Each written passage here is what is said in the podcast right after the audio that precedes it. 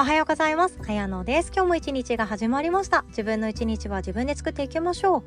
本日の提供は3月6日に一人でも多くの人にプログラミングを楽しんでほしい。たくさんのご相談や疑問をざっくばらんに聞かせてほしい。すごく楽しみに準備していますというメッセージをいただいております。プログラミング講師のゆうか先生の提供でお送りさせていただきます。ゆうか先生ありがとうございます。ところでなんですけれどもあなた自身は自分の眉毛に自信ありますか？という 質問させてください。でなんでこんな質問するかっていうと眉毛って自分のこの顔のパーツの中でどうしてもなかなかやってもやっても自信が持てないパーツなんですって。不思議ですよねなんか目とかあとは何でしょう口周りとかの方が自信持てないという人多いかなと思うんですけど眉毛ってどうしたらいいかわからないから自信持てないという方が多いそうなんですね。で特に男性男性が女性のことを見る時にパッと見ての印象って目って思いがちじゃないですかでもそれよりも実はファンデーションとか眉毛とか元から備わったそのパーツもうどうしようもないところ まあどうにかできるんですけれどもそういうところの方が気にするみたいですよ。ということで今日は自信自分のことをしっかりとお手入れしていたら自信って持てるよねっていうお話をさせていただきます。いろんな統計が出ているんですけど相手の第一印象パそのパッと見ですよね。パッと見に眉毛が与えるものって意外と大きくってこの人だらしなさそうとかこの人優しそうとかこの人清潔そうとかあこの人と自分相性が良さそうとか。このなんとかそうっていう人相学のものっていうのが第一印象にかなり影響を与えていてその後のその人との関係っていうものを左右している場合が多いそうなんですね。意外とですね眉毛のお手入れって自信持ってやった方がいいっていうふうに言われています。で以前もお伝えさせていただいたんですけど自信っていうものはいらないんですよ。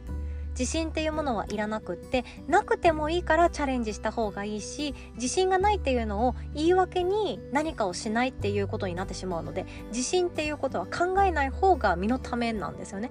自信があるから何かする自信がないからこれはしないっていうようなやり方考え方決め方になってしまうと一生自信っていうものに振り回されちゃうわけなんですよ。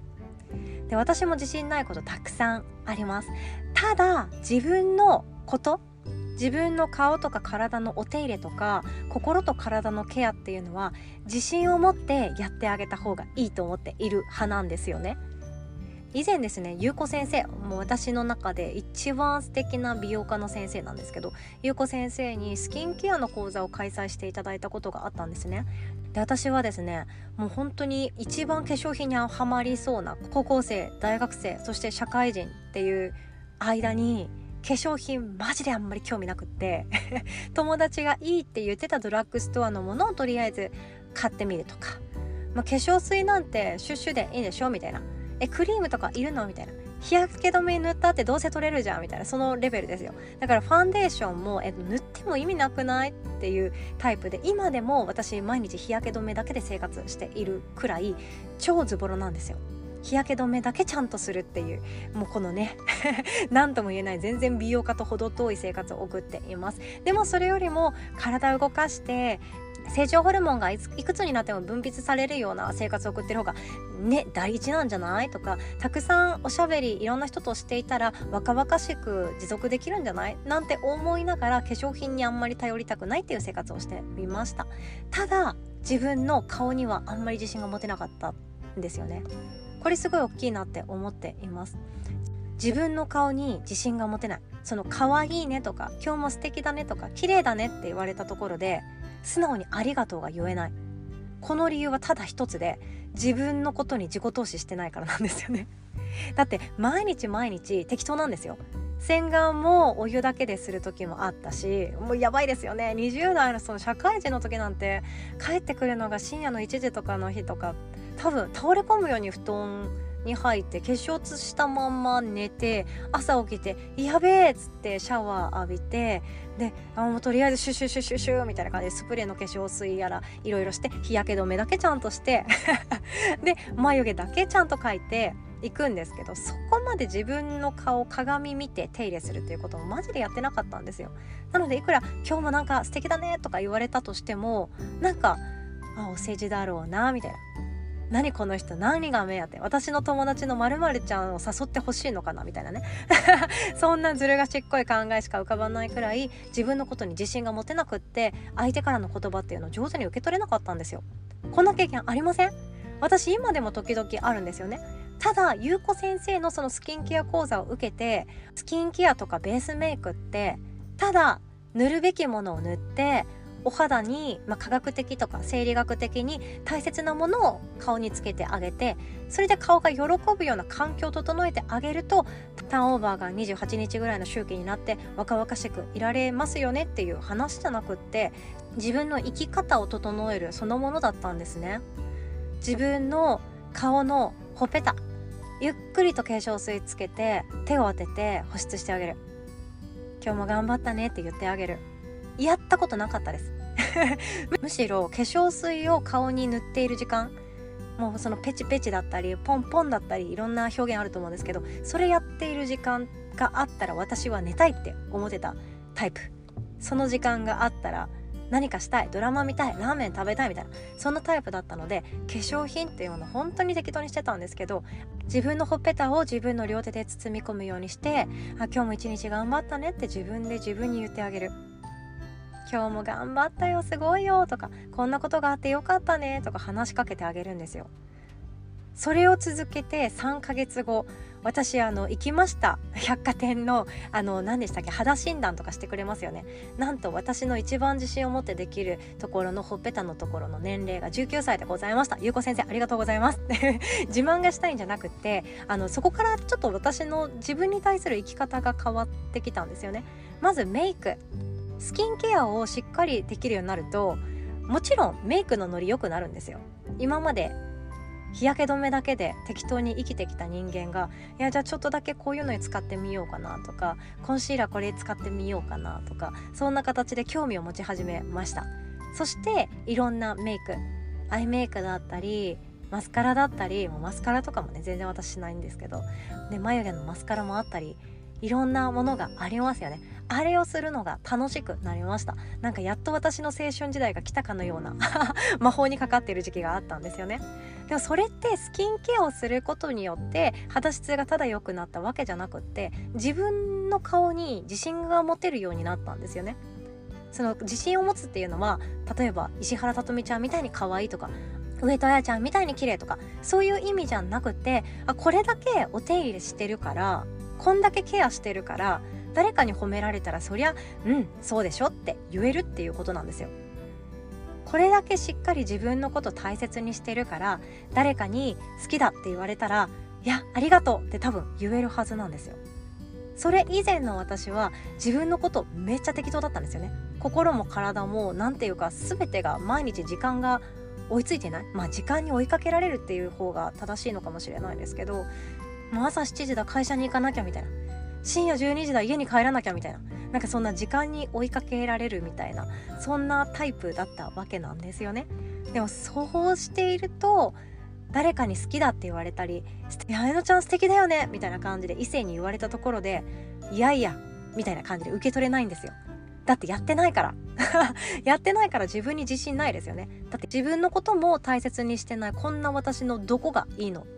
自分のことも超適当にお手入れしている私のどこがいいのってなるんですよね。自分が自分を大切にしていないなのに誰かに大切にしてもらうなんて申し訳ない。そんな感情もあると思います。で恋愛って意外とですねスキンケアと連動しているというふうにも言われていてスキンケアとかメイクっていうものってただ可愛くなるだけじゃなくって自分を愛してあげる。愛おしく思ってあげる。自分の時間をしっかり確保してあげる。それだけで自分のことがもっともっと大切にできるんですよね。で自分のことを大切にできるようになってきたら自然と恋愛が楽しめるようになっていくそうなんですよ。相手から愛されているそれも居心地がいい自分も相手を愛してあげるそれも居心地いい恋愛はもういいやっていう方もう結婚して穏やかな毎日送ってますっていう方なのであれば自分で自分を大切にしてあげるその行為そのものが私ってまだまだ自分を生きていいんだよねっていうその自分を生きる楽しみにつながっていくそうなんですね。だからこそいつも輝いてるねって言われてもいつも素敵だねって言われてもうんありがとうって喜んで言葉を褒め言葉をキャッチできるようになっていくそうなんですね。私ももっともっとそうなりたいと思っています。たくさん褒めてもらえる機会がありがたいことに増えました。もしかしたら人によってはいろいろと思うところがある。まだまだ私雑な人間なんですけれども。それでもやっぱり優子先生に出会ってから私のメイクライフっていうのは変わってきました。なので一人でも多くの私みたいにズボラだった人あとは自分のメイクに自信が持てない人自分を大切にできていないなって不安に思っている方に今週末ですねワークショップがございますのでぜひともいらしていただきたいです。この土曜日の、えっと、2月26日ですね。朝10時半からは優子先生によりますもっとあなたが輝く眉毛の整え方というお話です、ま、眉毛自信持てていますでしょうか？目の黒い瞳のところにカーブが作った方がいいとかね。なんか太眉がいいとか眉毛は伸ばしっぱでなんだっけワックスとかつけた方がいいとかいろんな説があるんですけど、まあ、結局それって人によりけりだと思います。自分の肌に合った眉毛のカラーとかあると思います。アイメイクに合った眉毛の作り方あると思います。でもそんないろんな自分の眉毛のコンプレックスを解消できる1時間になっておりますので全力で挑みましょう。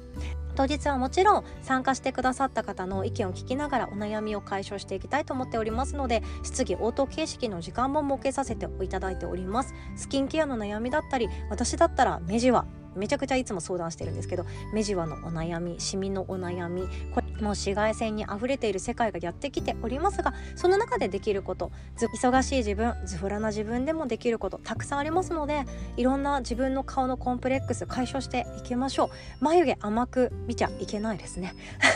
ということで今日はこんなお話でございました。最後までお聴きくださりいつも本当にありがとうございます。1時間講座に参加するだけで自分の顔のコンプレックスが取れるのではないでしょうか。おしまい。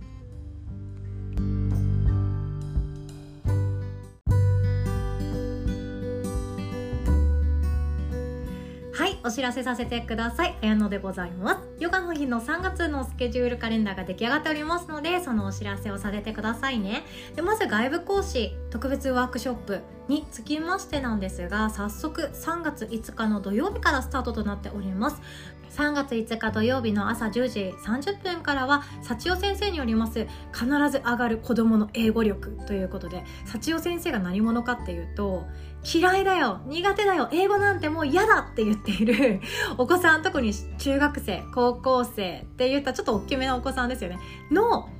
家庭教師をガチガチにやっておられまして。でその子たちが赤点だった子たちも90点以上。のほぼ9割以上の得点を獲得できるようになったっていう伝説の家庭教師なんですね。なので自分のお子さんの英語力とか英語好きになってほしいとか使える英語を身につけてほしいとか大学は海外のところ行ってほしいなとか仕事就職先も、まあ、英語を使ったもので食いっぱぐれないでほしいなみたいな思いを持っているお父さんお母さんに参加していただけたらとても嬉しい内容となっております。そしてその日の夜8時からはですね今ここさんによります無料のワークショップです。ネガティブをプラスに変えるワークということでウェルビーイングがテーマになっております。幸福健康ですね。自分の心と体のヘルシーな状態を保つために私たちってネガティブになるっていう生き物なのは仕方がないんですけどそれって私たちの味方によってですよねっていううことなんですよね。私たちってどうしてもあこれ最悪じゃんとかやばいことになっちまったぜとかショックっていう出来事っていろいろあると思うんですよね。悲しい苦しいうわ嫌だイライラみたいないろんなネガティブな感情ってあるんですけどそれを自分の未来につなげる考え方マインドのコントロールですね。それって自分次第でどうにでもなれます。やっぱり自分の人生一日の中で不幸不幸不幸最悪って思っていることが99%あるよりも あるよりもやっぱりああよかったよかったまだいいじゃんとか幸せじゃんって思えるマインドがたくさんある方が嬉しいじゃないですか。その実践ワークをしていきますのでもう無料でございますので参加しないのは本当にもったいないです。マジでもったいないです。私も参加しますのでお待ちしております。そして翌日3月6日日曜日の朝10時からはですね親子で楽しむおうちプログラミングとなっておりましてプログラミング講師のゆうか先生が講師を務めてくださいます。でゆうか先生ご自身はもう現在都内の有名私立の数学の先生をされていらっしゃいましてで大学の中でもプログラミングっていうものをゼミの中で進めていたり講義の中でもされているそうなんですね。でやっぱりプログラミングってなるとそのコードが書けるとかプログラムがでできるとか仕事に活かせるとかそういうこともあるっちゃあるんですけどアメリカでどうして幼児教育にプログラミングっていうものが大切にされてもう導入されているかというとそのプログラミングの論理的思考ができると生きていく上でめちゃくちゃ便利だよねっていうのがみんながみんなそう思ってるから導入されてるわけなんですね。もうほんと幼児教育ってすげえなって思うんですけど私はやっぱり道徳が一番楽しい授業だったんですよ。答えがないんですよね。答えがなくってどう思う？どう思う？あなたはどう思う？あそうかそうかそう思うんだねっていうあの授業がすごい心地よかったんですけどプログラミングも負けてないですよ。多分面白いです。私は授業出たことないので今回が初めてなんですけど面白いと思います。いやほんと面白いはずです。っていうのも大人になってから迷うことって論理的思考ができていないことが多いんですよね。まずゴールがない。なんかわかんないけど毎日辛いとかよくわかんないけどモヤモヤするまた悩んでるっていうのはゴールがないことが多いんですよ。1年後こうありたい5年後こういう人間でいたい10年後こういう仕事をしていたいそのゴールがないから迷うんですよね。結婚したいでもいいし恋愛においたらこういう恋愛がしたいでも何でもいいしこういう体型になりたいでも何でもいいんですけど自分のゴールが決まればあとはやることが明確になってきます。その練習だなと思いますのでお父さんお母さん大人の方もですね是非一緒に学んでいきましょう。人生が変わる2時間になるんじゃないかなと思っております。そして3月の2週目はですね3月9日の水曜日です。これ第1回目が大盛況だったんですよ。めちゃくちゃ盛り上がりました。さとみん先生によりますアドラー心理学そして楽育の講座となっております。どうして私たちは親っていうことをやる上でこんなに悩むんだろうっていう自分の子育てに自信を持てない方日頃ちょっとしたことでイライラしちゃうとかあこんなこと言っちゃうとか自分の心を上手にコントロールできないっていう自信がまだ持てていないお母さんに参加していただけたらなと思っております。で今回なんで追加で開催したかというとこっちはですねアーカイブ残しません。なのでもう本当にその場で出会った居合わせた人たちとアーカイブ後に残りませんので 日頃の自分の思いをですねもっともっと素直に出せるような場にできたらなと思っております。やっぱりアーカイブ残るっていうとね前回もそんな感じがしたんですけど自分のいいところいい場面を出そうかなっていう心理はどうしても働いちゃうんですよね。あこれ言ったら後で後悔するだろうなとか周りのお母さんにどう思われてるか気になるとかあるかもしれないんですけどアーカイブも残しませんしその場限りの居合わせた方々多分ご近所さんに出会うことはほぼないと思いますので一緒に喋っていきましょう。で内容設定のワークの中は本当に幼児もう23歳の子供のお母さんの気持ちになってだし23歳の子供に自分が戻ってっていうワークをしていくんですけどもやっぱりですね学べますよ。例えばですけど中学生ぐらいの大きめなお母さん、まあ、小学校高学年とかもそうですよね。今日ちょっとだるいから学校行かない行きたくないんだけどって朝言われたらどうする？っていうことだったりあとはもっともっと大きいねもうほぼ大人じゃんっていうお子さんにえ就職さちょっとさやめようと思うんだよねっていう具合にね自分のその予想を超えた一言がやってきた時あなたならどうする？こんな感じでこんなワークは多分当日はしないんですけどこんな場面って多分ふとした瞬間起こるんですよ。本当はこれやりたいんだけどこれやめていい？とか習い事もそうですよね。えスイミングさもちょっとそろそろやめていいと思うんだよね？っていう時言われた時なんて答えますか？学校とにかく行きたくないとかこれやめたいんだけどって言われたら何があったのさってめっちゃ気になるじゃないですか。でもその場自分がもし急いでいることがあったり今日絶対に会社休めないという日だったらどうします？ね自分の発言って本当自信持って言えないなって思いますのでいくつになってももう一回学びたいという方は是非とも参加してください。前回の講座もですねお子さんがもうかなり大きい30歳前後の子供がいてっていうね。そういう方も参加してくださっていて本当に考え方みんな人それぞれですし自分の考え方や伝え方言葉っていうものに少しでも自信につながるようなもの指針になるようなものそれがゲットできるようなワークショップになっております。是非ともご参加くださいね。そして3月19日の土曜日朝10時30分からはおかえりなさい。まさみ先生のご登場でございます。前回まさみ先生はですね2021年の12月に90日間アクションプランニングっていうものを講座で開いてくださいました。めちゃくちゃ面白かったですよね。20名以上の方が参加してくださった大盛況のワークショップとなりました。でまさみ先生がなぜこのタイミングかっていうとそう90日間がもうすぐやってくるからなんですよね。ということであなたの人生2021年の終わりにゴール設定とか目標設定とか90日間で徹底的にゴールにたどり着くためのアクションプランニングを立てたはずですけどどうですか？っていう講座でございますので。ぜひともですね今ちょっとだらけているなとかあ見失ってるなとか自分の目標迷子になってるなっていう方ぜひともお越しください。で今回もですねまさみ先生オリジナルのワークシート付きでございます。前回のものとはまた少し変わっておりますのでご参加された方はですね PDF をプレゼントさせていただいておりますのでデジタルで iPad とかタブレットの中にその PDF を入れて自分で進めていっていただいてもいいですし紙に印刷して自分で何度も何度も手書きで書き込んでワークをしていくっていうことをしてくださっても OK です。本を1冊購入する気持ちで是非ともご参加ください。そしてですね他にもおすすめのワークショップとか私の手相を見るワークとかですねあとは音声ビジネス講座とかいろいろあるんですがこれだけお伝えさせてください。3月2728日東京でリアルのイベントを開催します。ということでお待ちしております。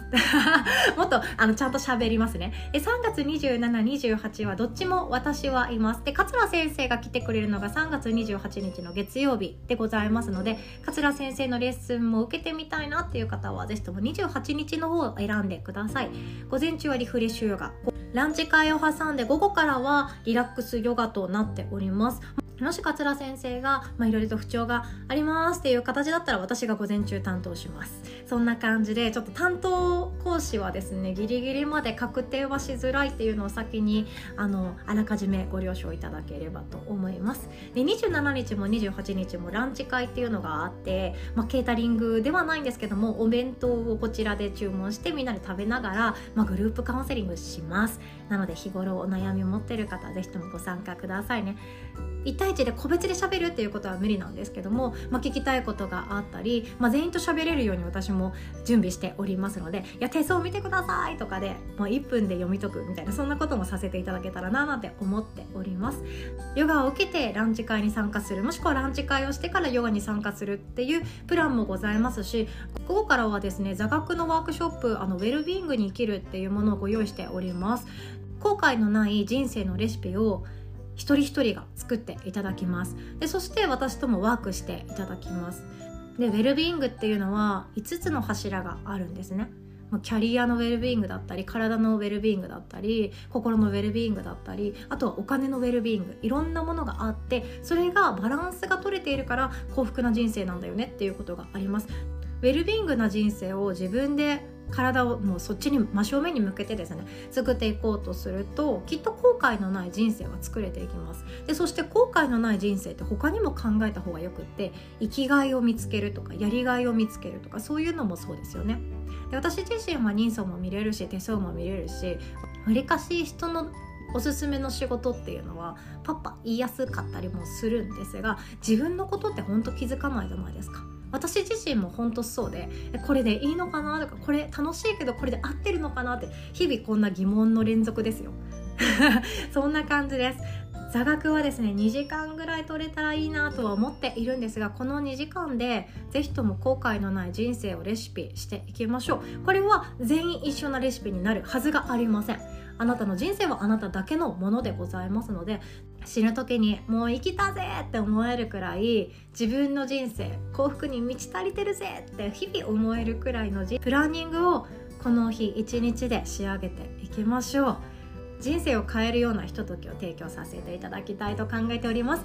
でそして3月27日の日曜日につきましては今ここさんもリアルで登場してくださいますのでは特に対人関係人との関係で悩んでいる方はですねすっきりとするワークショップが待っておりますのでリアルでお会いできるってなかなかありませんのでぜひともこの機会にお待ちしております。27日と28日はですね会場が深沢世田谷区になっておりましてちょっと駅から歩くんですよねバス乗ったらすぐなんですけどもえっと轟だったり自由が丘だったり駒沢まあ多分おすすめは伝統線の駒沢大学から歩くが一番おすすめなんですが、まあ、そこから15分ぐらいは歩くっていうのを大前提にお越しください。ご予約いただけましたらこちらから送信されます。メールにて場所だったり細かいことはお伝えさせていただいておりますのでそちらでご確認ください。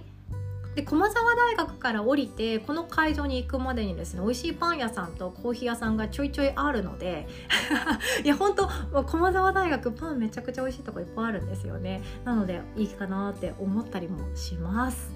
最後にこれだけお伝えさせてください。27日28日のリアルの対面のワークショップは2022年の中では多分今回が最後かなと思っております。私もなかなか東京に行くうん多分また行くかもしれないんですけどそうやって確定はできませんし自分でリアルでレッスンをするっていうのは当面の間考えていないんですね。もうこれが今年は最後の機会かなと思っております。ご一緒できた方はですね是非とも写真撮ったり感動かみしめ合いながら青春の時間にしましょう。本当楽しみにしております。そしてオンラインサロンも含めてヨガの日の会員さんは全て20%オフあとワンデーチケットを購入できますのでこの機会にヨガの日に加入しますっていう方もお安く当日チケット購入することができますのでその際は LINE からお問い合わせくださいね。秘密のお休みのページがございますのでぜひともお声がけください。ということでお知らせ最後まで聞いてくださって本当にありがとうございます。3月も引き続きよろしくお願いします。